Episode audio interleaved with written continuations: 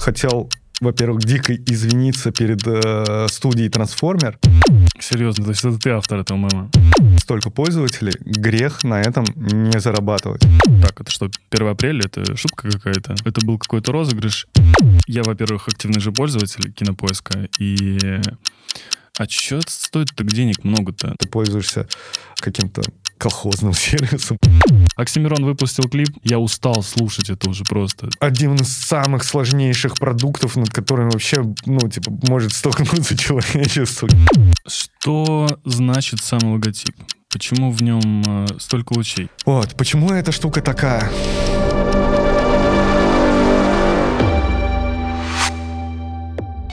Всем привет, меня зовут Ваня, это подкаст не о дизайне, где мы говорим с дизайнерами не о дизайне, но и о дизайне говорим тоже.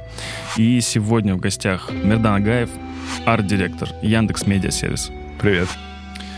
Я хочу задать тебе вопрос. Во-первых, у тебя в никнейме на Фейсбуке написано ре-ре-ре-ре-ре, и так написано 24 раза. Ты посчитал? Да. Почему 24? Есть какой-то смысл в этом? Я помню, что в начале, когда Facebook разрешал вот эти вещи в адресной строке названия переделывать, я почему-то решил так хакнуть, наверное.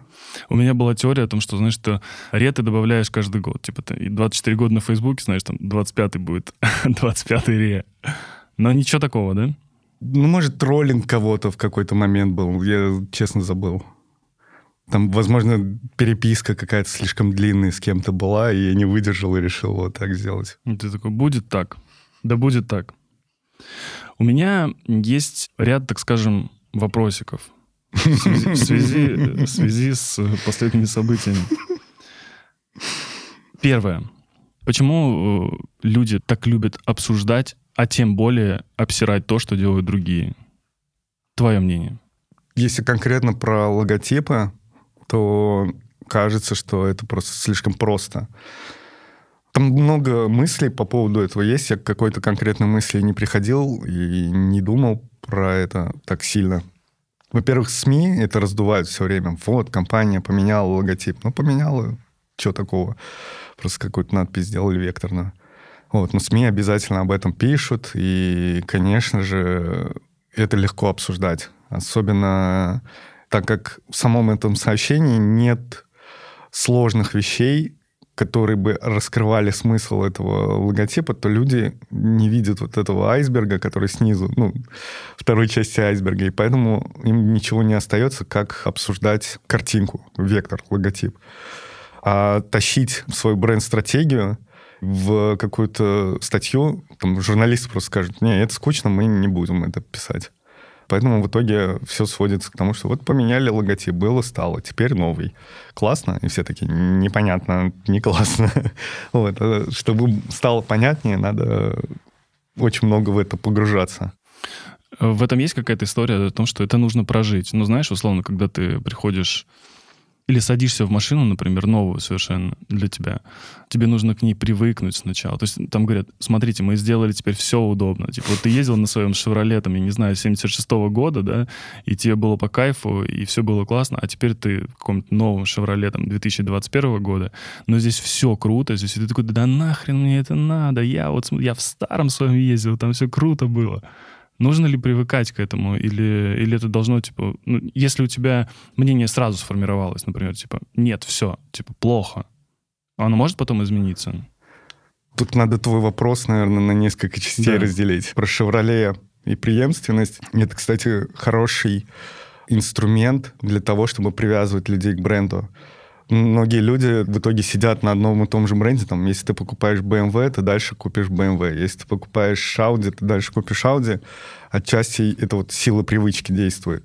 Ты пересаживаешься в следующую машину этого же бренда, и тебя ничего не смущает. Не надо долго учиться привыкать. Ты сел, там, о, новые кнопочки, порадовался и поехал. То же самое с айфоном, с андроидом, на самом деле. Ну, ты привык, и следующее обновление, ты просто, ну, как бы оно где-то тебе причиняет боль, но в основном тебе было бы больнее, если бы ты с iOS пересаживался на Android. Это раз. Вторая часть про то, что силы привычки, надо ли привыкать, не привыкать, но у меня есть телега про зону комфорта. Не в том смысле, как мы привыкли про нее говорить, там, надо выйти, А в том смысле, что, во-первых, надо в нее попасть, и когда ты... Это смешно, это очень круто. Вот. И когда ты в нее попадаешь, штука в том, что люди привыкают к чему-то, и это для них становится их зоной комфорта. Но мир, он все время меняется. И если ты в этой зоне достаточно долго находишься, то она постепенно начинает сжиматься и твердеть. И в какой-то момент, особенно с возрастом, если ты с этим ничего не делал, то ты оказываешься в такой скорлупе, которую она, ну, как бы, она становится твоим миром таким маленьким-маленьким, твердым, и ты из этого уже не выберешься, потому что ты разучился э, принимать новое. В этом плане, конечно, лучше принцип акцептации, или как это правильно, когда ты принимаешь все, он в долгую лучше работает на тебя, чем э, отрицание. Вот такая вот. А слово «отцеп». Да-да-да. Давай я прочитаю тебе один комментарий. Э, Виталия Быкова. Знаешь такого? Да, люблю, знаю. Меня больше всего пугает, когда заказчик опирается на мнение потребителей. Очевидно, что потребители личного бренда не имеют насмотренности, не занимаются анализом тенденций, не знают, как там у конкурентов. И вот когда выкатывается обновление, новый брендинг, владельцы бизнеса боятся, что там скажут их пользователи. На самом деле нет никакой разницы, что скажут пользователи, потому что умные люди, скорее всего, промолчат и примут изменения. А глупые набегут и оставят кучу дурацких комментариев. Получается мнение только негативное. Можешь как-то прокомментировать комментарий? Слушай, э, нужно, конечно, прислушиваться. Просто надо руководиться не только этим мнением. Стратегия — это сложная штука, она комплексная штука. И, конечно же, одна из частей стратегии — это как раз и твои пользователи, потому что ты все-таки это для них делаешь. И нужно понимать, кто твоя аудитория, и целиться в них, чтобы у тебя как раз получился крутая, классная коммуникация. Просто нужно понимать баланс. Очень хорошо понимать, что ты вообще делаешь, и исходя из этого, вся информация, которая в тебя приходит, ты начинаешь ее как-то адекватно фильтровать и структурировать. Виталик, э, я не знаю, о ком он говорит, у него большой опыт работы с разными клиентами, он, наверное, видел клиентов, которые прям очень боятся и говорят, вот, наши пользователи не поймут, поэтому давайте так не делать. И это довольно сложно в переговорах люди, которые вот прям боятся. И это у него, видимо, наболело. Во второй части ну, это констатация того, что происходит. Ну, в первый день все э, поговнятся в комментариях, скажут говно. Во второй день этого станет на 70% меньше на третий день вообще все забудут, а через неделю уже никто и не будет помнить, что кто-то что-то поменял, потому что появится новая новость какая-нибудь, и все бросятся обсуждать ее. И это надо переждать, пережить, проследить за этим, чтобы там не ушло в какое-то совсем негативное. А, иногда бывает, там, что уже берут виллы, факелы, и оно начинает как снежный ком нарастать. Вот. Следить за этим точно надо, но и надо пережить. Через три дня все пройдет в зависимости от э, бизнеса есть разные негативные последствия от этого. Например, если ты делаешь приложение, то тебе просто могут напихать негативных оценок. И за этим тоже надо следить. Вот. А так, э, если ты знаешь, что ты делаешь, и у тебя есть план, придерживайся его.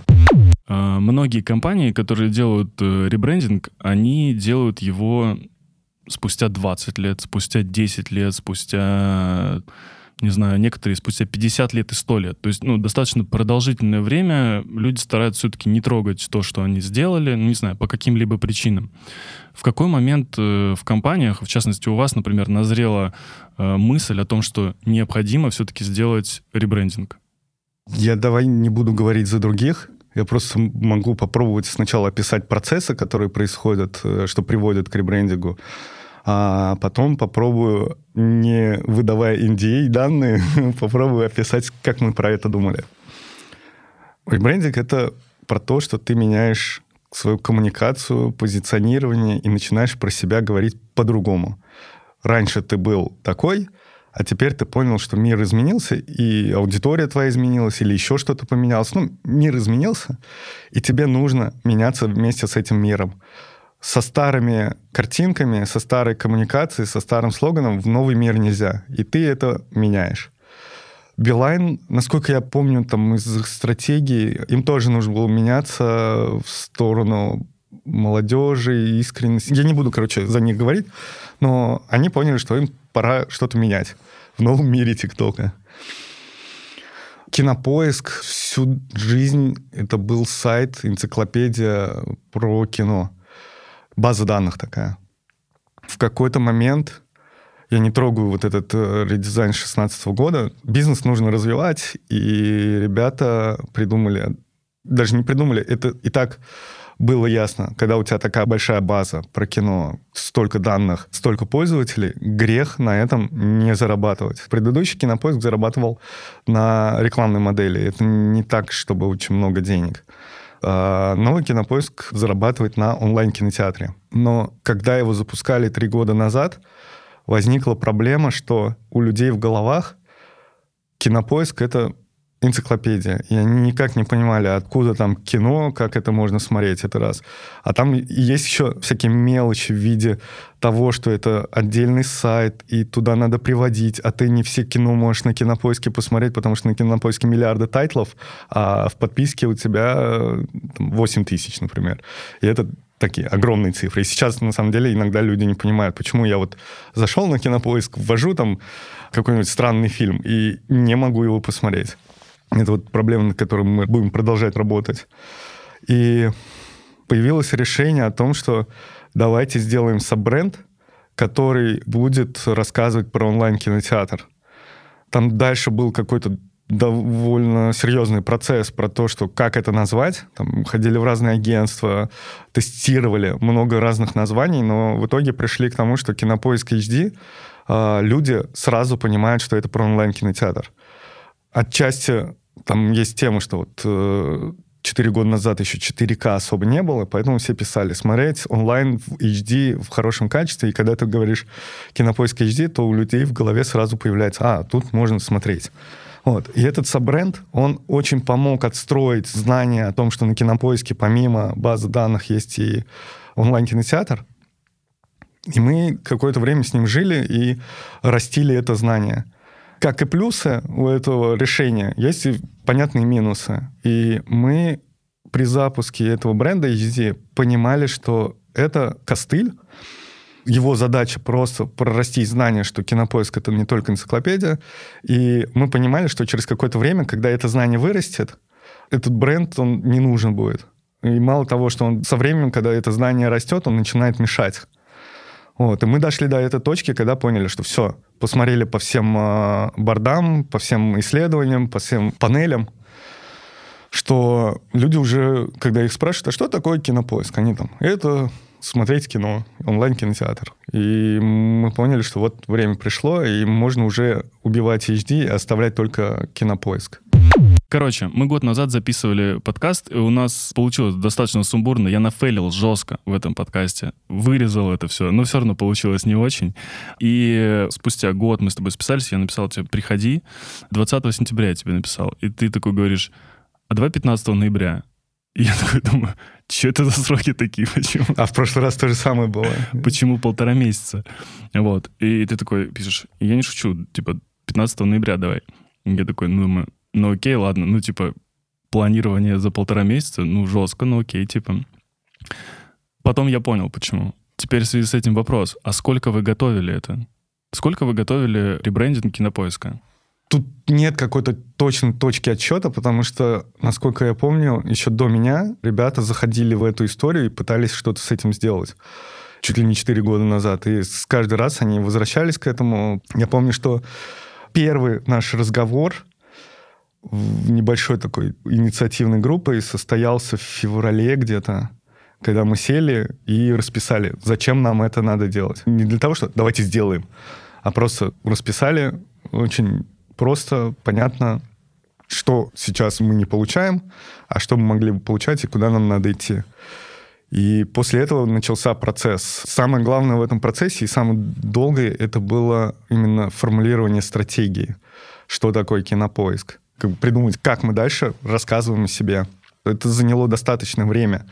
Оно где-то, наверное, сошлось. Я точно сроки не помню, но где-то в декабре 2020 года. Тогда уже появился какой-то документ, где было расписано, что, как, куда. Вот. И дальше постепенно мы начали заниматься визуализации. Тоже несколько подходов было, как и со стратегией. Это не значит, что ты садишься, пишешь, и через месяц у тебя что-то получается.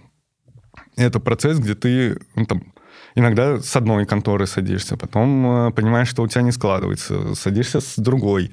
Из каждой конторы ты новые какие-то смыслы достаешь, но понимаешь, что все равно не сходится. Потом идешь к ребятам, которые раз и помогли тебе это собрать. И иногда это тоже болезненный процесс, потому что эта штука не про то, что ты нанимаешь кого-то, и они за тебя все сделают. На самом деле это ты должен делать сам. Максимум, что они делают, они тебе помогают как-то твои мысли структурировать, задают тебе иногда правильные, иногда неправильные вопросы, но заставляют тебя думать.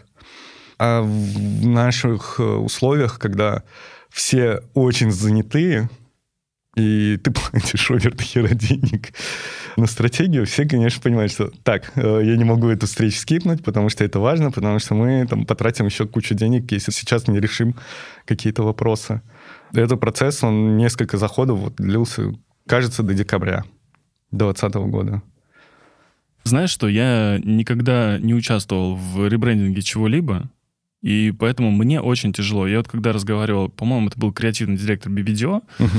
Саша... Загорский. Да, все верно. И я спрашивал, а что это стоит так денег много-то? Ну, я реально, честно, не понимал. Ну, почему? Почему это стоит огромных количеств денег? Почему это огромных ресурсов всегда занимает? Я прочитал новость на официальном блоге Кинопоиска о том, что вы работали, привлекли Диксон Бекси, угу. Депот, и шрифт создавался компанией Контраст Фандрай. Еще и визуализация э, воплощения идентики Туман Студио. Столько компаний. Во-первых, почему столько компаний? Во-вторых, почему компании не могут внутри сделать этот процесс? Ребрендинг, он же не про смену логотипа. И даже в самой идентике у тебя есть разные какие-то элементы, на которых нужна экспертиза. И нет, наверное, в мире... Ну, точнее, есть такие студии, агентства большие, там, условно, Пентаграм или Интербренд, которые это могут делать in-house.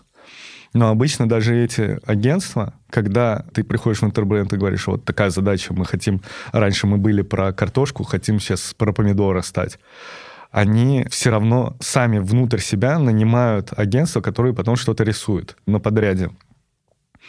Это к вопросу, почему столько агентств. В нашем случае мы брали крутых специалистов, которые вот конкретную задачу решают очень хорошо условные туманы, они очень классно нам помогли с роликом. Они прям молодцы, очень оперативно все сделали. И идентику помогли. Но в них приходить, например, чтобы они сформулировали бренд-стратегию для такой большой махины, как Кинопоиск, это бессмысленно. Они как бы на это и не претендуют. И, кстати, есть момент, я тут хотел во-первых, дико извиниться перед э, студией «Трансформер». Я не доглядел, что мы в пресс-релизе ну, куда-то потерялось упоминание их. А, и вообще хотел сказать, что огромное спасибо вот студии «Трансформер» и лично Никите Мельникову. А, это настолько крутые тоже специалисты. Они нам помогали как раз собирать, скажем, гайдбук такой инженерный, что, куда, там, какие размеры, как использовать, что использовать. Я дико удивился и дико был приятно поражен, слово дико много, профессионализмом ребят, и мне очень неудобно перед ними, что вот про них нигде в пресс-релизе не упомянуто. Но мы с ними будем продолжать работать, и дальнейшее развитие идентики будем делать вместе. Вот. И много контор, они это не просто для того, чтобы у нас куча народу было, а просто у нас очень много задач, на какие-то из этих задач мы нанимали крутых специалистов, которые нам помогали это сделать.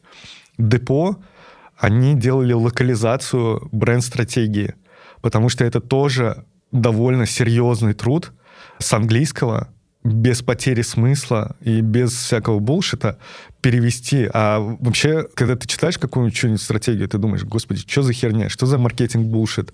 А это потому, что иногда это просто плохо переведено. И ДПО, они нам помогали не просто как переводчики, а как люди с опытом и пониманием, как это работает, они это локализовывали, здесь правильное слово. Контраст Foundry — это одни из самых крутых специалистов э, в России по шрифтам у нас знак довольно сложный, И чтобы его сделать э, классно, чтобы он работал нормально, читался нормально, чтобы он был классным, мы пошли к ним. Потому что если я буду делать, или еще кто-то, или Диксон Бакси начнут это делать, а они не понимают в кириллице, получится хрень. И поэтому на эту задачу мы наняли крутых специалистов, чтобы они делали шрифт. Вот. На гайды, на структуризацию всей идентики мы наняли крутых специалистов, трансформеров, которые нам помогали это делать. Поэтому столько контор, просто задач очень много. Я так понимаю, что они все между собой были согласованы. У нас был координационный центр, можно назвать так. И дальше э, мы передавали из одной конторы в другую, смотрели, что получается, корректировали это и дальше передавали по цепочке. Но центр и принятие решений и координации был в кинопоиске. Я еще один э, комментарий прочитаю, но это не совсем комментарий, это пост был к тому, что ты сказал про то, что Туман Студио собирали вам э, ролик, и комментарий был такой. Когда ролик к обновлению стиля лучше самого стиля. Вот, ну, просто такое мнение человека. Если возвращаться к тому, что логотип, ну и ребрендинг в целом это огромный пласт работы, то, возвращаясь к обычному пользователю, в сухом остатке он видит только логотип. И ты, не знаю, замечал или не замечал, никогда не обсуждается то, для чего это делалось. Ну, например, любая компания, э, когда делает ребрендинг, она рассказывает так или иначе, для чего это делалось. То есть мы стали открытие, ну, там, более открыты к чему-либо, например. Я не видел никогда таких постов, что кто-то написал, вот кто-то сделал там ребрендинг, и вы знаете, я не почувствовал открытости в этом всем. Ну, то есть вот в таком формате. Почему-то все пишут, типа, логотип говно. Ребят, открыты стали или нет? Ну, скажите. Почему вот таких э, формулировок нет? Потому что это не важно, потому что проще похайпить на том, что, типа, это говно и все. Мы в начале разговора как раз говорили о том, что ты объявляешь логотип, и один день там бурлит говно, на второй день поменьше, на третий день все забывают. А стратегия, она не работает, что в первый же день у вас все поменялось. Обычно можно увидеть какие-то изменения, и что компания стала открытие или открытой. Это нужно какое-то время и еще сравнение. Но так как эти изменения происходят довольно долго, то ты не чувствуешь их.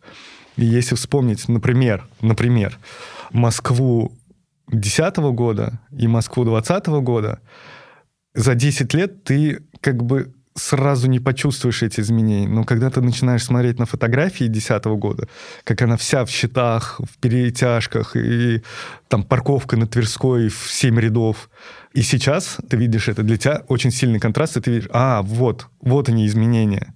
Если бы в Собянин выходил и в 2010 году объявлял вот эту стратегию, что мы идем вот туда, кто-то бы понял это, но воспринять это и понять можно только сейчас, что, а, вот, он же говорил в 2010 году, что Москва становится открытым городом. И вот сейчас ты видишь, а, вот оно, оказывается, к чему было. И стратегия, она не про то, что сиюминутно ты увидишь изменения, она про то, что через какое-то время компания, правда, ее коммуникация или сама компания изменится. Почему нет таких постов? Ну, потому что люди забывают об этом.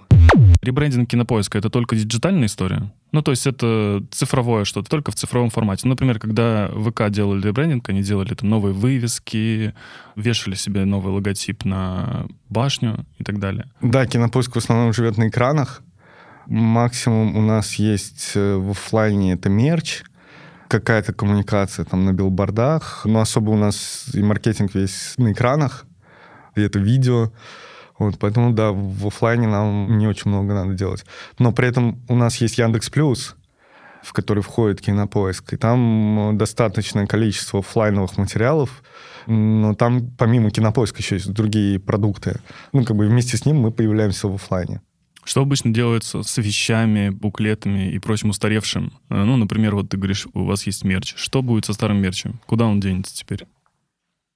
Ну, это уже становится таким артефактом, и ребята из Яндекс Маркета, например, собирают разный мерч и перешивают его в какие-то новые штуки, там, в шоперы.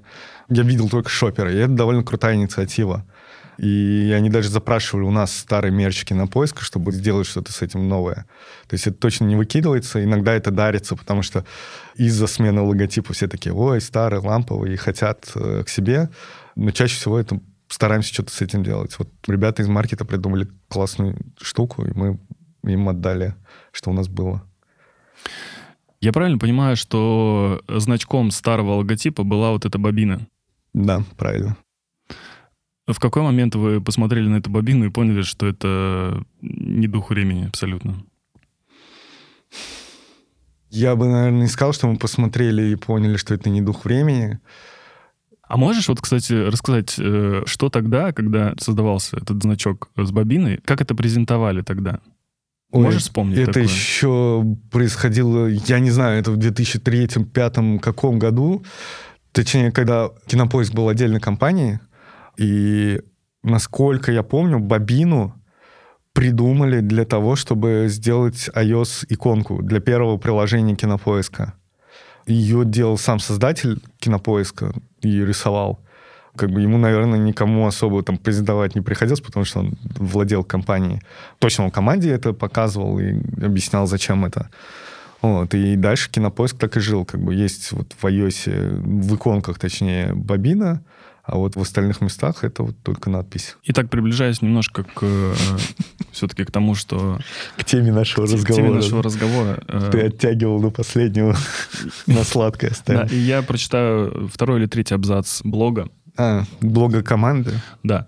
Мы знаем, что, скорее всего, Да, ты уже знаешь, да, этот, этот текст? Это мой любимый кусок. Мы знаем, что вы, скорее всего, почувствовали, когда увидели этот логотип. Он кажется вам странным, он раздражает.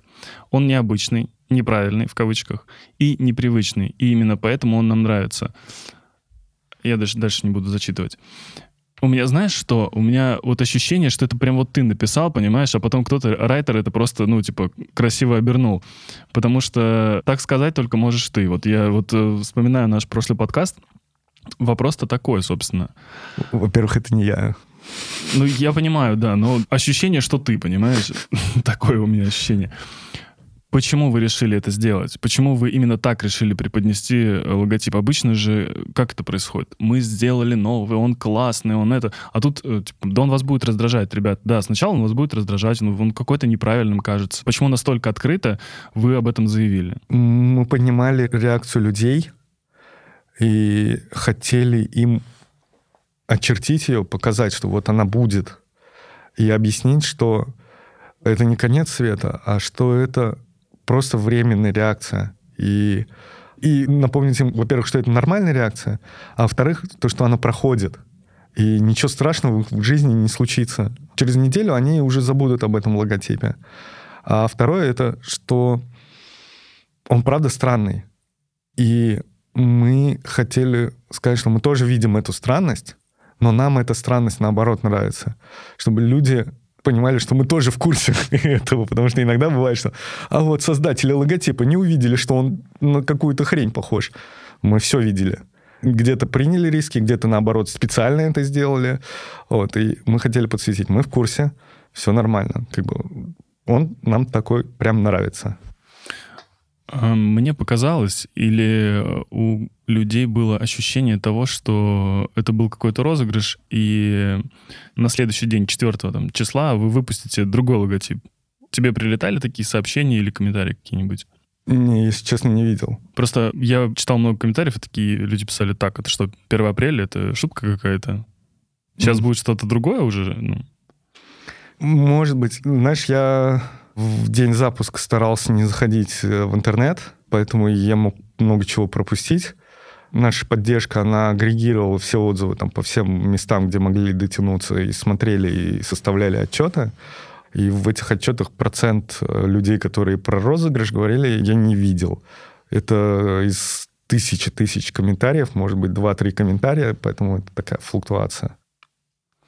3 ноября в 13.44 ты разместил фотографию в Фейсбуке на фоне слайда «Новая идентика кинопоиска». Ты делаешь такой ну, ты загораживаешь лицо рукой. Я не знаю, это не назвать фейспалм, да? Но ну, ты... я протираю переносицу. Переносицу, да. да. Почему так? Это фотография с презентацией идентики на команду. Я тогда я устал очень сильно. К тому моменту даже уже я очень устал, потому что там накануне презентации мы еще собирали слайды, так чтобы еще команда внутри не бомбанула со всей силы, потому что там тоже есть э, лояльные пользователи кинопоиска. Не то, чтобы не бомбануло, но чтобы для них эта новость была комфортной, чтобы они не испугались, что а вот там люди снаружи придут и опять с виллами, потому что они тоже за это переживают, тоже очень переживают за пользователя, как они вот новые наши изменения примут. Мы готовили эту презу, мы рассказали ее, и Даша Барышникова, вот наш дизайнер, она просто подловила меня. Я там был бодрячком, просто в какой-то момент я просто там нагнулся почесать переносицу, она подловила этот момент, и он в крутую фотографию вылился. Но ощущение от этой фотографии, оно такое... Э, мы делали, получилось прикольно, но мы устали. И особенно в момент, когда объявляют об этом, все понимают, сейчас польется. И вот эта фотография, как бы мы устали, и сейчас знаем, что все польется, но все будет хорошо. Это был первый слайд? Да, это был первый слайд. Лучший мем, который ты видел на новый логотип кинопоиска, если ты видел мем? Мне кажется, я сейчас не хочу прозвучать как бы пафосно или это, себе любил, не знаю, как это сказать, сделал я. Так, расскажи. Я накануне перед запуском увидел в каком-то телеграм-канале фотографию, где собачка застряла в заборе. Ну, как бы, я вырезал ее, там просто она из двух кадров состояла, я просто второй кадр вырезал и оставил только эту часть. И закинул в группу, где вот обсуждение ребрендинга происходило, оперативное.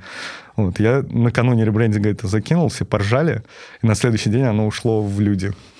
Серьезно, то есть это ты автор этого мема? Там дальше, возможно, люди, которые видели этот мем, они его тоже достали, но, типа, чисто фактически, накануне, еще до того, как Россия увидела новый логотип, этот мем я закинул ребятам в чат.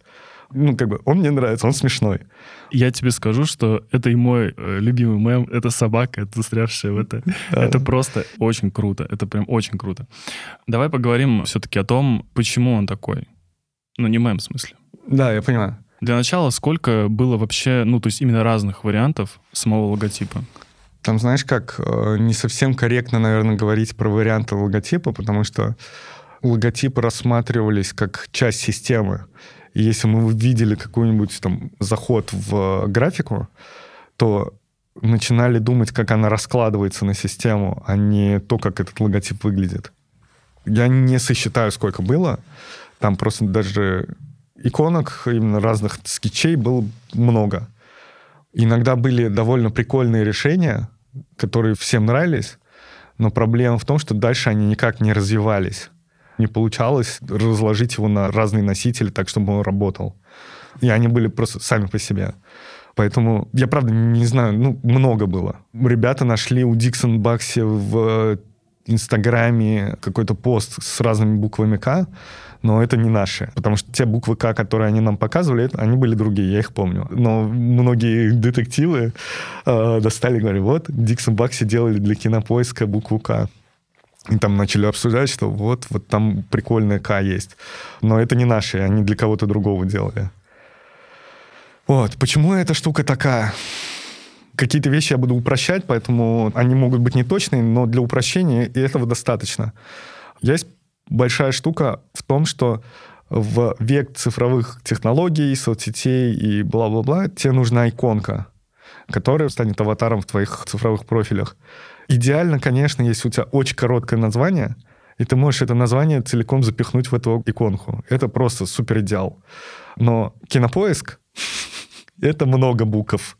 И они еще все вертикальные, ну, типа такой заборчик. И делать отдельную иконку, которая еще сильнее эту надпись удлинит, бессмысленно. Мы и так жили в реальности, когда у нас была отдельно бобина и отдельно надпись. И эти две сущности, они никогда в реальности не встречались. Никогда. Потому что это было очень неудобно. Ты ставишь надпись, она и так уже огромная. И тебе еще сбоку куда-нибудь надо присобачить бобину. Э, мы HD присобачили еще как-то вот оно за счет того, что немножко по-другому нарисовано, без пробелов встает в конце надписи, но все равно не идеально. А с бобиной там нужно какое-то расстояние, сейф-поле, чтобы оно как-то висело. Там, и это неудобно. первая задача, точнее не первая, она потом по ходу работы сформулировалась то, что нам нужно, чтобы графика была частью надписи. Потому что вот эти два мира, они никогда не сходятся. Есть иконки, соцсети, iPhone, Android, вот это все. А есть наша коммуникация, куда мы тратим очень-очень много денег. Ну, как бы, и надпись должна быть дико удобной. Это должна быть такая плашка цельная, крепкая, чтобы ты ее мог поставить куда угодно, и она прям стала как влетает, и не нужно было думать, а вот сбоку бобина, она что-то отваливается, она что-то мелкая, давайте ее наверх передвинем, вниз, сбоку, справа. Нет, тебе нужно просто клеймо, потому что это дальше еще идет не всегда классные дизайнеры занимаются тем, что ставят эту плашку э, на какой-нибудь носитель. И еще, что она живет в довольно агрессивной среде. На постерах, на фоне уже картинка, которая привлекает внимание, рядом логотипы другие, там, или логотип самого тайтла, и она должна прям вот как клеймо вставать и там жить, без лишних какой-то отвисающей графики в виде иконок. Мы это в какой-то момент поняли, когда все время собирали разные варианты, и у нас вот все время какая-то хрень получалась. Не получалось даже сформулировать. Вот этот значок, вот есть надпись. Вроде значок классный, и надпись нормальная, но что-то не то. И в какой-то момент поняли, что, блин, что-то не то, потому что это отдельный значок. И дальше начали как раз смотреть в сторону того, что это должна быть целиковая надпись, сначала надпись, которая потом разбирается на элементы.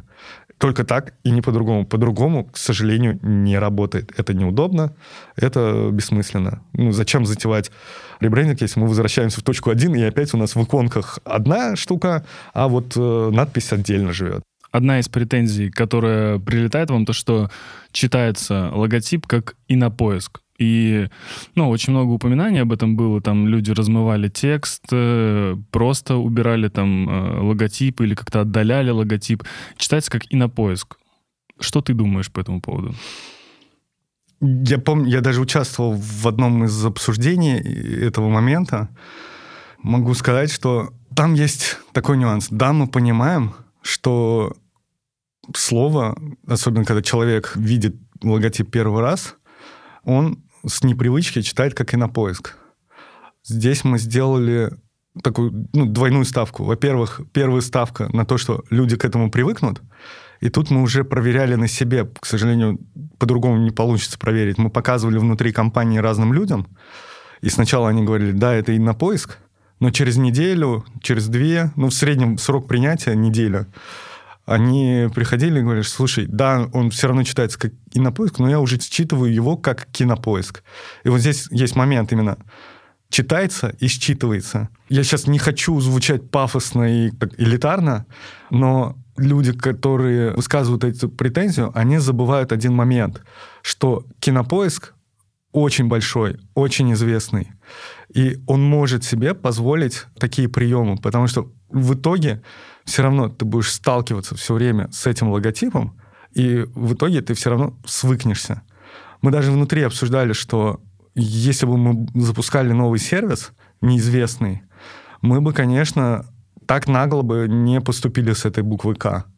Но из-за того, что это известная штука, мы можем себе позволить такие наглости и ломать вот эти устоявшиеся правила дизайна.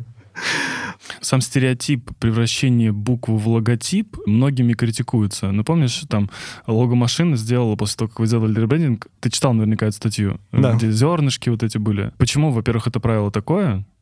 И, ну, вы наверняка же думали об этом. На самом деле такого правила нет, оно нигде не записано. Обычно от этого предостерегают иногда, потому что иногда работа над буквой, она может привести к каким-то банальным решениям. Вот в логомашине правильно написали, как сделать так, чтобы в слове «шиномонтаж» букву «О» не превращали в шину. Это потому что у тебя есть слово такое, и правда, ну, это считается плохим тоном, потому что в итоге не только ты один придешь к тому, чтобы взять и с этой буквы что-то сделать.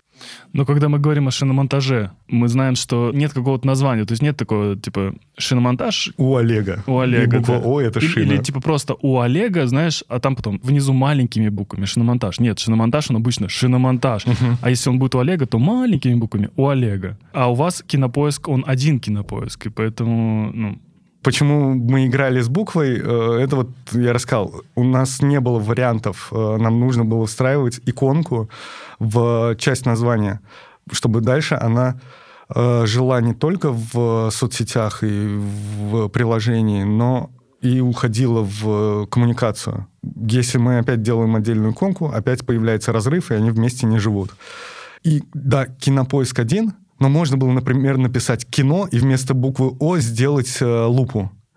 И вроде как бы считывалось, но при этом сила решения этого, оно такое банальное. Оно, ну, типа, поиск, лупа, окей. Там не было этой силы. И не было вот этого атрибута кинематографичности, который мы хотели анлокнуть. Э, не было ощущения, что это кинокомпания, не сервис по поиску кино, а именно кинокомпания. Мы уже давно не про поиск только.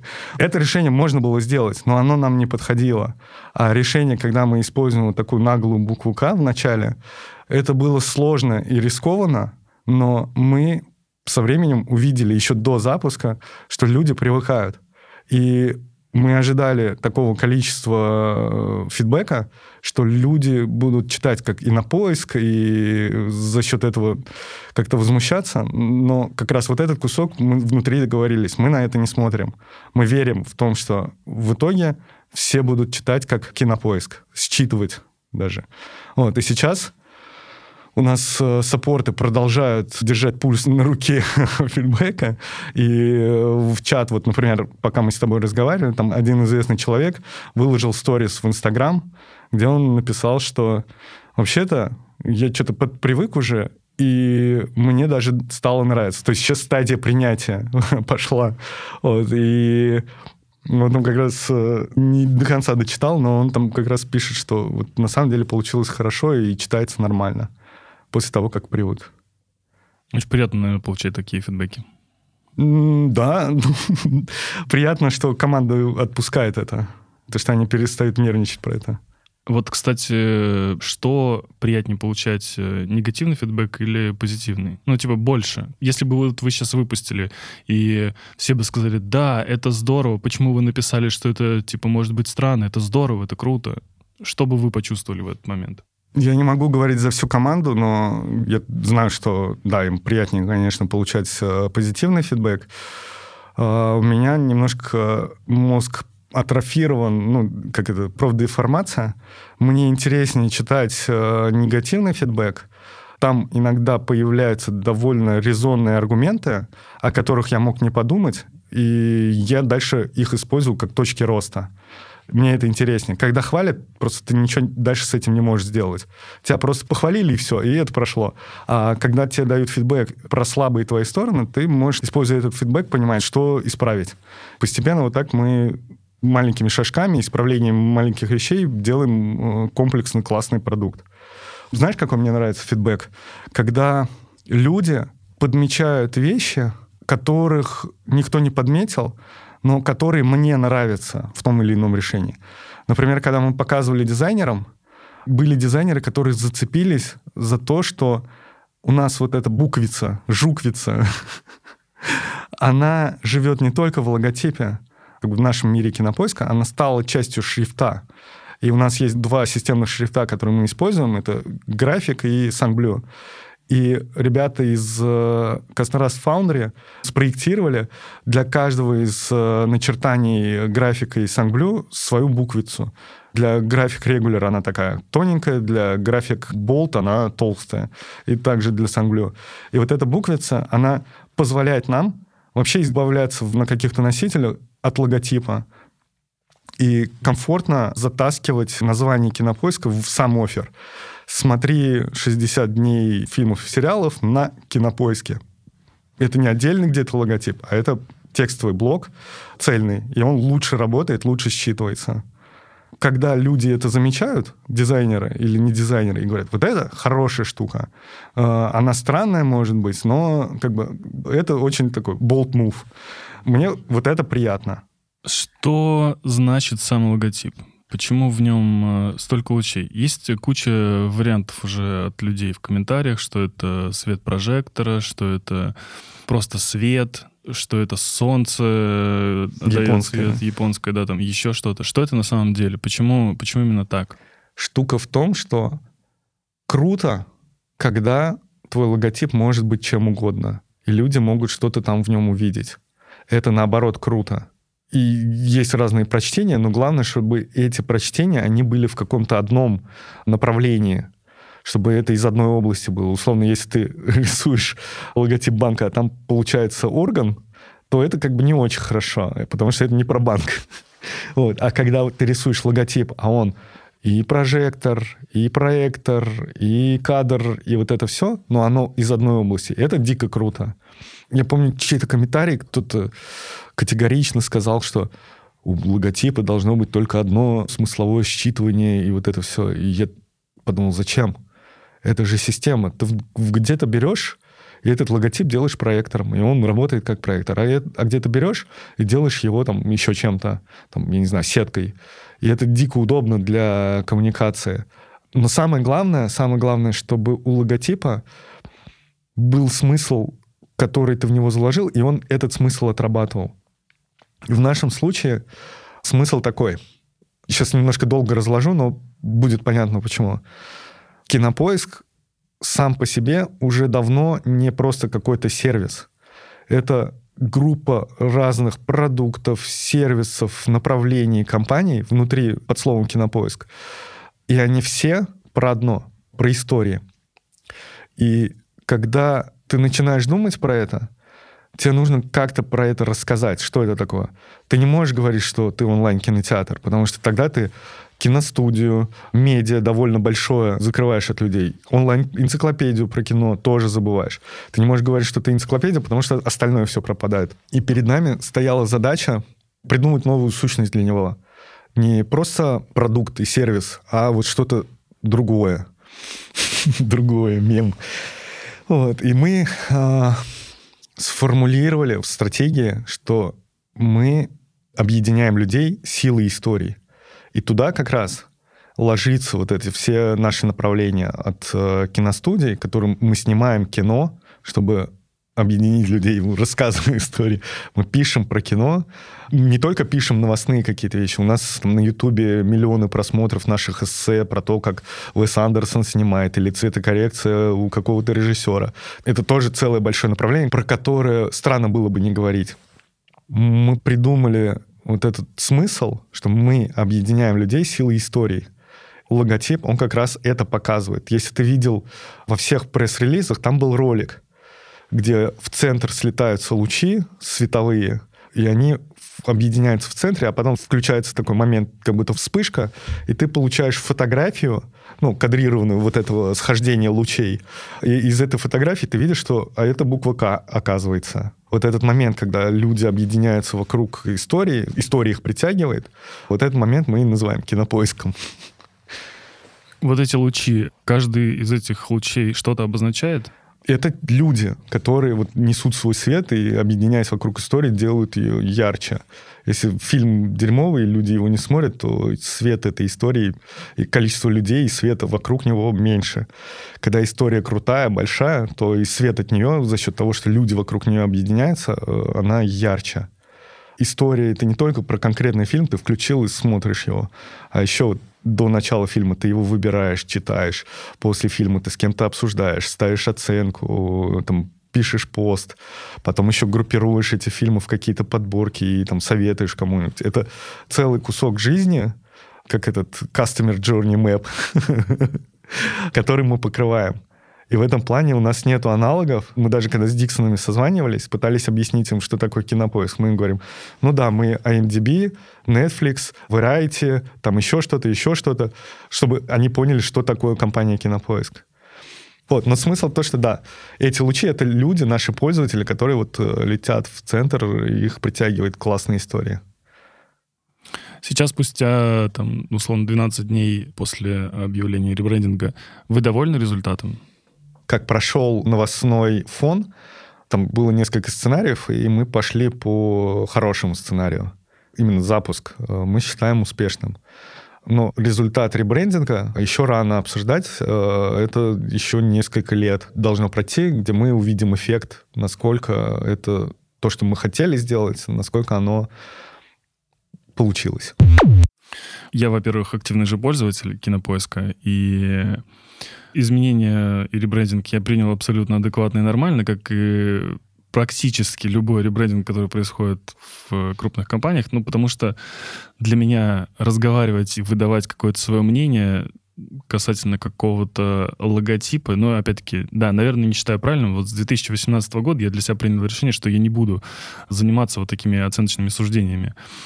Но помимо всего прочего, я могу вообще отметить э, это вообще не реклама, на самом деле. Ну, то есть я сейчас не хочу сказать ничего, но из того, чем я пользовался, плеерами, например, да, которыми я пользовался, блин, Кинопоиск — это, наверное, один из самых удобных плееров после Ютуба. У меня много приложений всяких стояло, стриминговых, которые видео делают именно там.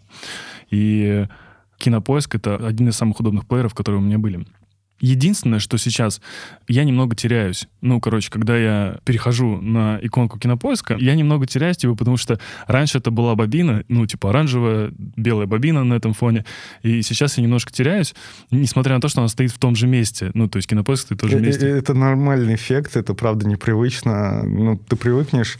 Но это, правда, изменение иконки — это довольно сложный э, заход, потому что ты всегда привыкаешь тапать на пятно определенное, определенно. И когда это пятно меняется, тебе нужно какое-то время, чтобы с этим свыкнуться. У меня еще, знаешь, э, какой вопрос есть? Почему цвет, который вы выбрали, почему он не поменялся? То есть вот он был всегда оранжевый, и сейчас оранжевый тоже присутствует. Даже если мы там посмотрим на иконку, угу. да, например, там она на темном фоне оранжевая, то есть не белая, как в логотипе, а оранжевая. Почему? Мы, конечно, рассматривали изменение цвета, но аргументация в сторону, зачем нам его менять, она была слабее, чем аргументация в сторону, зачем нам его оставить. И один из больших, скажем так, аргументов было то, что это уже наш цвет, и если смотреть, знаешь, как, когда делают исследования, анализ рынка, есть разные э, как бы, слои. И один из слоев — это цветовое кодирование конкурентов. Если посмотреть, там, ОКО, оно такое фиолетовое, Иви розово-красная, там еще кто-то, э, Кион такой гранатовый, назовем его. И Кинопоиск, он наш оранжевый. И менять цвет э, из нашего оранжевого в какой-то другой мы увидели, что нет смысла. Единственную, какую задачу мы решали за счет ребрендинга, это то, что сам по себе плоский оранжевый, он довольно дешевый ну, выглядит дешево. Если ты посмотришь на вывеску Dixie, она такая, типа, эконом-класса. И нам нужно было сделать его немножко ярче, а оранжевый сделать ярче — это такая сложная задача. Вот за счет градиента и вкрапления туда лаймового и электрик грин, я не помню, как название, получилось сделать его немножко выпуклым, и получилось сделать его ярче и немножко, немножко премиальнее чтобы у тебя не было ощущения, что ты пользуешься каким-то колхозным сервисом. Простите за формулировку, я не знаю. Само название «Кинопоиск» не претерпело никаких изменений. Да. В начале разговора мы говорили о том, что кинопоиск уже ассоциируется больше с э, просмотром фильмов уже сейчас насколько как бы вы анализировали, и была такая задача оставить, например, условно, там, только кино. Ну, то есть вот этот поиск, он... Конечно же мы... Э, Я даже не сомневаюсь. Конечно же мы думали о смене, потому что это, правда, сложное название. Конечно, сложно строить модный, классный сервис, который любишь, э, с таким названием кинопоиск. Это тяжеловато. Но это уже бренд. И бренд, он стоит сколько-то денег. Бренд Кинопоиск стоит очень много денег. Потратить еще больше денег на то, чтобы прорастить новый бренд, нам показалось нецелесообразно. Зачем бросать дорогую штуку ради какой-то новой, которой еще непонятно, как это все сложится. Очень много вопросов. Мы сейчас, опять же, по исследованиям разным, поняли, что кинопоиск оно уже превратилось в... Именно нарицательное? Да, да, да. Мы даже во время ребрендинга убрали вторую букву «П» большой. Теперь мы пишем одним словом «кинопоиск». Мы не пишем «кино», большая «П», «поиск». Это стало именно нарицательным. И да, если начинать копать смысл, это кино, поиск, поиск кино, вот это все, но сейчас, как мы видим по интервью, по цифрам, это воспринимается как одно слово и обозначает это вот этот сервис про кино где можно и почитать, посмотреть оценку, посмотреть, что за актер, где он еще снимался, посмотреть фильм, посмотреть на Ютубе э, эссе. Вот это все. Да, оно неудобно для дизайна, но ребрендинг как раз для этого и нужен был сделать, придумать правила так, чтобы оно стало бы удобнее. Вот. А так название тоже не нашли сильных аргументов для того, чтобы идти в сторону ренейминга. Я понимал абсолютно, что да, это невозможно, учитывая то, что вы столько сил, времени, денег э, вложили в этот бренд, но задать этот вопрос я просто не мог. Да. Что мне показалось удачным, вот то, что недавно сервис, который зашел на рынок, мне показалось очень удачным этот каламбур, так скажем, если это можно так сказать, с сервисом Кион. Mm. то есть вот момент, когда я тебе как раз говорил, что типа, а было бы кино, типа, ну, соответственно, было бы прикольно, конечно, если бы это было кино, прям, знаешь, такое кино, там, кино.ру, типа, и все круто. Но тогда бы это мэчилось бы с Кионом, типа, и тут бы было такой... Ну, это не самое страшное, что бы там произошло, если бы мы оставили только кино, потому что это дескриптив, и там своя тележка или вагон проблем с этой штукой тоже с точки зрения позиционирования и даже просто искать бренд по слову кино, это довольно сложно. Ну и тем более есть фильм.ру, кино.ру. Кион, ок, прикольное название, но нам это, правда, не было аргументов совсем. Когда мы называли студию «Трешка», потом, когда мы начали гуглить или в Яндексе искать э, угу. «Трешка», то выпадала всегда «Трешка» в Москве, ну, типа, квартира. И мы такие, «Трешка студия» и «Трешка студия». Ну, типа, в смысле? Ну, типа, есть студия, да, ну, квартира, студия, есть трешка. Почему трешка студия есть? Для меня было вообще открытием да. каким-то просто. И я такой, ну окей, ладно. Потом как мы начали появляться по неймингу трешка. Будущее какое? Что дальше? После такого громкого... Ты говоришь, вот что в твоем... Э, в моем инфополе обсуждают следующее. В моем инфополе обсуждают сервисы, которые запускаются. Clubhouse, да, ты помнишь, сколько в ленте висело? Я не знаю, сколько у тебя, у меня в ленте, пока был этот хайп, две недели, блин, этот Clubhouse висел, потом ребрендинг э, Сбербанка, потом ребрендинг Тинькова у меня висел в ленте. Вот что у меня в ленте. Одни ребрендинги и обсуждения. Говно, говно, говно, говно. Да я уже просто, я говорю, я устал слушать это уже просто. Ну, ребят, ну, кому, ну, что такое, блин? Почему везде говно какое-то? Оксимирон выпустил клип, за два дня 11 миллионов просмотров, куча комментариев, лайков. Э, кто-то пишет говно. Да, ну блин, окей. Ну что тебе? Тебе все, что не нравится, ты будешь говном называть. Вот что в моем вот в Фейсбуке есть, а я живу, наверное, в, в цифровом мире только в Фейсбуке живу. Надо еще, кстати, Твиттер начать все-таки возобновить Твиттер, там, наверное, тоже будет очень интересно. Что дальше? Что в будущем, ближайшем планируете? Ребрендинг, новые логотипы, новые стратегии — это только начало. Это не значит, что мы вот сделали и можем лечь э, на диван и типа мы все сделали, мы молодцы. Вот, нет, это начало большого трудного пути, это первая версия стиля, которую нужно дальше развивать, придумывать всякие, как она живет по-другому, придумывать э, детали к этому всему, делать версию 2, отказываться от того, что не работает, придумать новое, что работает. Но самое главное, у тебя есть некий коридор, вот этот фокус. Стратегия — это такое очерчение направления. Но дальше внутри этого направления кучу разных вариантов есть, куда можно пойти. И вот эти варианты нужно придумывать, нужно оценивать, от чего-то отказываться, а что-то, наоборот, э, дальше развивать. У нас стиль немного народу заметило, но ребята некоторые прям мне нравилось в комментариях, они отмечали, что это стало больше похоже не на продукт, а на киностудию. И это правильное ощущение, которое мы хотели добиться, что мы не сервис какой-то там цифровой. Мы наоборот больше. Мы про кино, про истории и объединение людей. И наша коммуникация, задача ее придумать, сделать такой, чтобы, когда с тобой разговаривал Кинопоиск, с тобой разговаривал не цифровой сервис, который пытается тебе впихнуть подписку, а с тобой разговаривала сущность, которая в тебе внутри побуждает вот это ощущение э, предвкушение историй. И ты знаешь, как если я сейчас включу вот здесь на твоем телевизоре заставку 20 век Fox, и там будет играть музыка и крутиться вот эти буквы, у тебя возникнет, как у собачки Павлова, такое слюноотделение, вот сейчас будет классная история. Или там New Line Cinema, или Warner Brothers. Когда ты видишь это, у тебя возникает ощущение, с тобой говорит кино. И вот задача дальше при миллиардах разных форматах придумать крепкую систему, которая бы в этих всех миллиардах форматах с тобой, когда говорила, давала тебе вот это правильное ощущение, что с тобой говорит сущность, которая связана с кино, а не просто интерфейс, который помогает тебе на витрине выбрать фильм. А вот как это сделать? Это миллионы экспериментов, миллионы неудачных решений, удачных решений. Поэтому говорю, через два года, если мы придем к этому, это будет круто. Сейчас это оценивать еще рано. Работа только предстоит. Но именно вот это ощущение... Вот Никита Мельников, почему я его хвалю все время, он придумал правильно, кинопоиск говорит кином. Это не совсем правильный по русскому языку, как бы двойка, но по смыслу это вот правильно.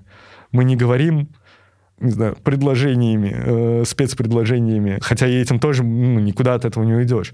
Но хочется, чтобы даже когда мы говорили тебе, вот промокод, иди смотреть, чтобы мы говорили это кином. Вот, и это надо придумывать, это надо экспериментировать, это надо пробовать. Хорошее слово, которое было когда-то модно, сейчас уже немножко забытое, tone of voice. Tone of voice да. да.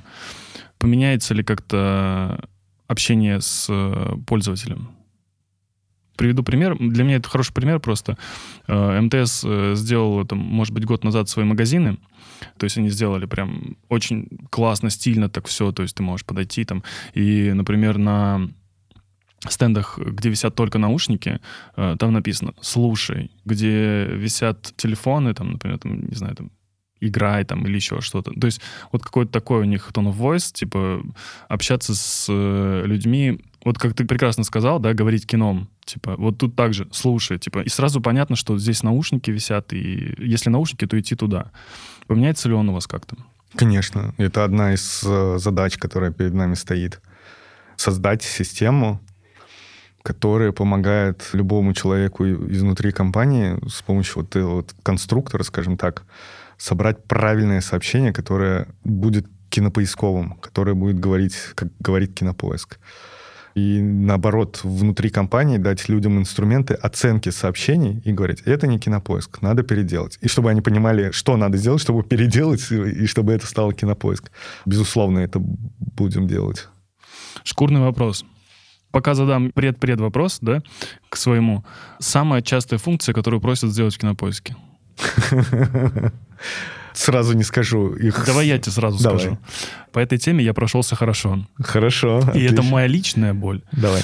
Категории и фильтр. То есть, ну, нормальный фильтр. Знаешь, ты заходишь на какой-нибудь вот самый убожеский сайт, пиратский сайт, и там вот выбрать погоду, ну, в смысле, кино ты, погоду. А ты про какую платформу говоришь? Про сайт? Хоть про мобильный телефон, пожалуйста ты нормально не можешь... Вы... Вот смотри, ты заходишь, типа такой, у тебя поиск, да, например? Да. Ты заходишь в поиск такой, так, я хочу посмотреть все кино, которое есть 21 года, и это комедия должна быть. Угу. И я не могу так сделать. Конкретно ну. те фильмы, которые есть онлайн, которые я могу чисто онлайн а, посмотреть. Все, я понял. Это скоро доедет, насколько я знаю. Причем оно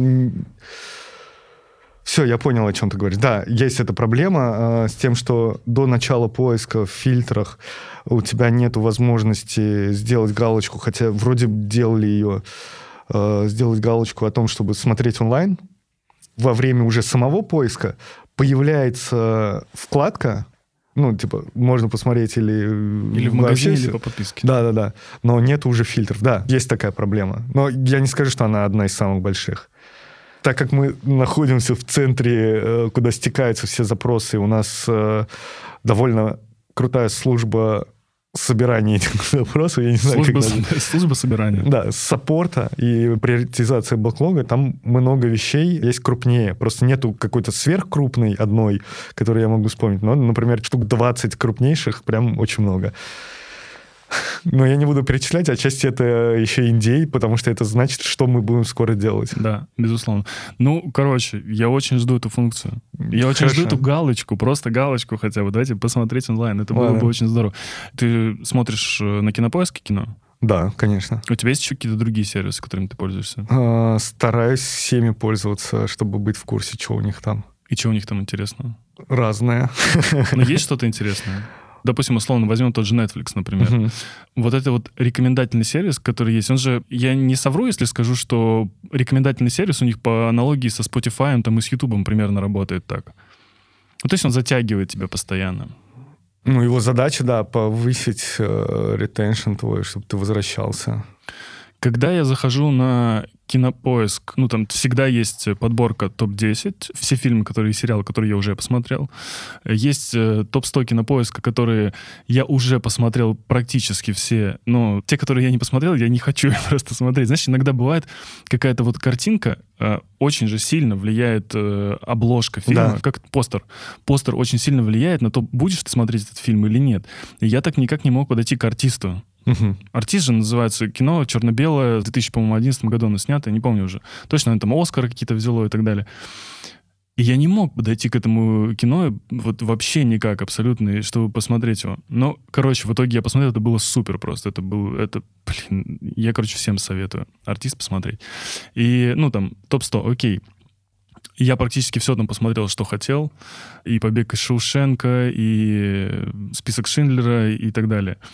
Когда и готовится ли такое, если это можно вообще раскрывать, какой-то рекомендательный сервис, который будет только для меня? Давай я так скажу. На самом деле он есть. Просто есть вот эти карусельки, как мы их называем, горизонтальные. Вот на витрине у тебя она делится на горизонтальные карусельки. И некоторые из этих каруселек, они про тебя, чисто про тебя. А некоторые карусельки про то, что вообще происходит в окружающем мире и как другие люди смотрят. И это такое вперемешку. Да, я понимаю на самом деле, о чем ты говоришь. Ты говоришь о том, что вот есть вот эти штуки, которые про всех, они, так как я их вижу на витрине, на своей витрине, то я их воспринимаю, как будто это рекомендации для меня. А я бы хотел, чтобы, ну, либо нужно как-то так делать, чтобы ты понимал, что это вообще про всех, и у тебя не было бы к этому вопроса. Ну, типа, да, сейчас люди это вот прямо сейчас смотрят. Или этот топ-250, я там все посмотрел, как бы, но может что-то поменяется, там, или наоборот захочу пересмотреть. Правильная коммуникация о том, что, что такое витрина, и как отделить или не отделить, а подсветить, что это про тебя, а это не про тебя. Я понимаю этот запрос, мыслительный процесс в эту сторону, скажем так, есть. Это интересная задача. Потому что если делать всю витрину только про тебя, тебе быстро станет эта штука еще неинтереснее. Вообще вот эта полка, она кажется простой во всех онлайн-кинотеатрах, но она, это знаешь, один из самых сложнейших продуктов, над которыми вообще, ну, типа, может столкнуться человечество. Как? Не превращая это в газету Speed Info с подсветками, там, бейджиками и прочее всего, сделать так, чтобы тебе комфортно и приятно было выбрать это, а не читая миллион там, текстов или, ну, как на e-commerce сайте, ты любой заходишь, и там у тебя есть э, витрина с э, товаром, и под этим товаром 7 этажей разных предложений, типа, что вот здесь скидка тебе еще будет, а еще это через час эта скидка аннигилируется, а вот еще тебе сверху еще за это кэшбэк, и этот еще входит в топ-10. Ну, то есть карточка товара превращается в такой наклейки-наклейки. Смысл в том, чтобы тебе было классно сесть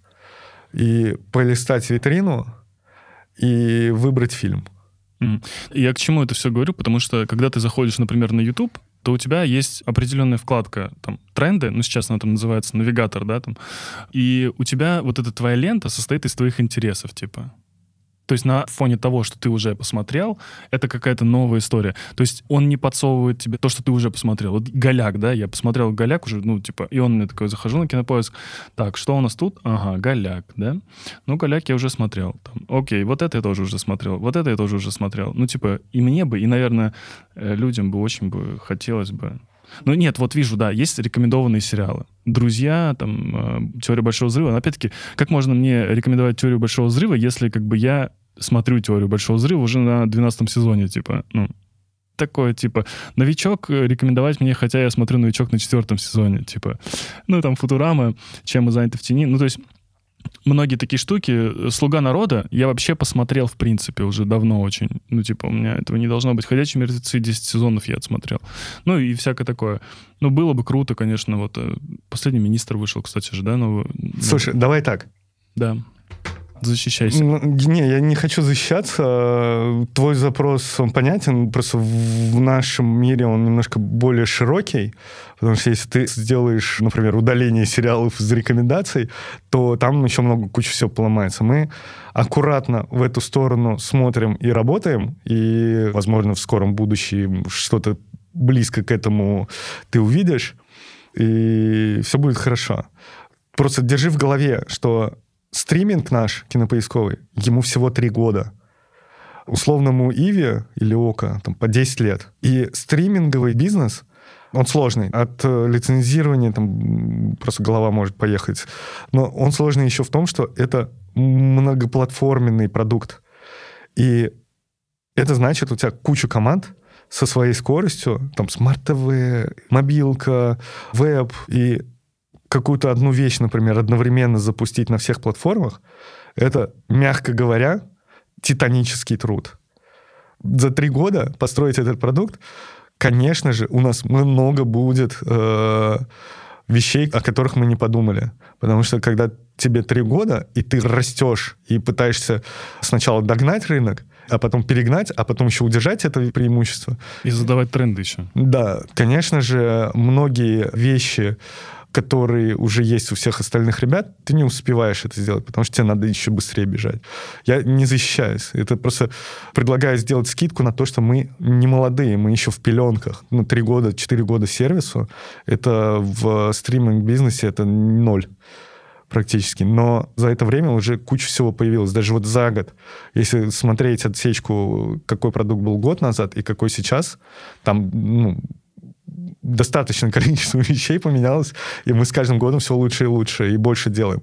Те вещи, которые ты говоришь, мы, да, мы над ними работаем.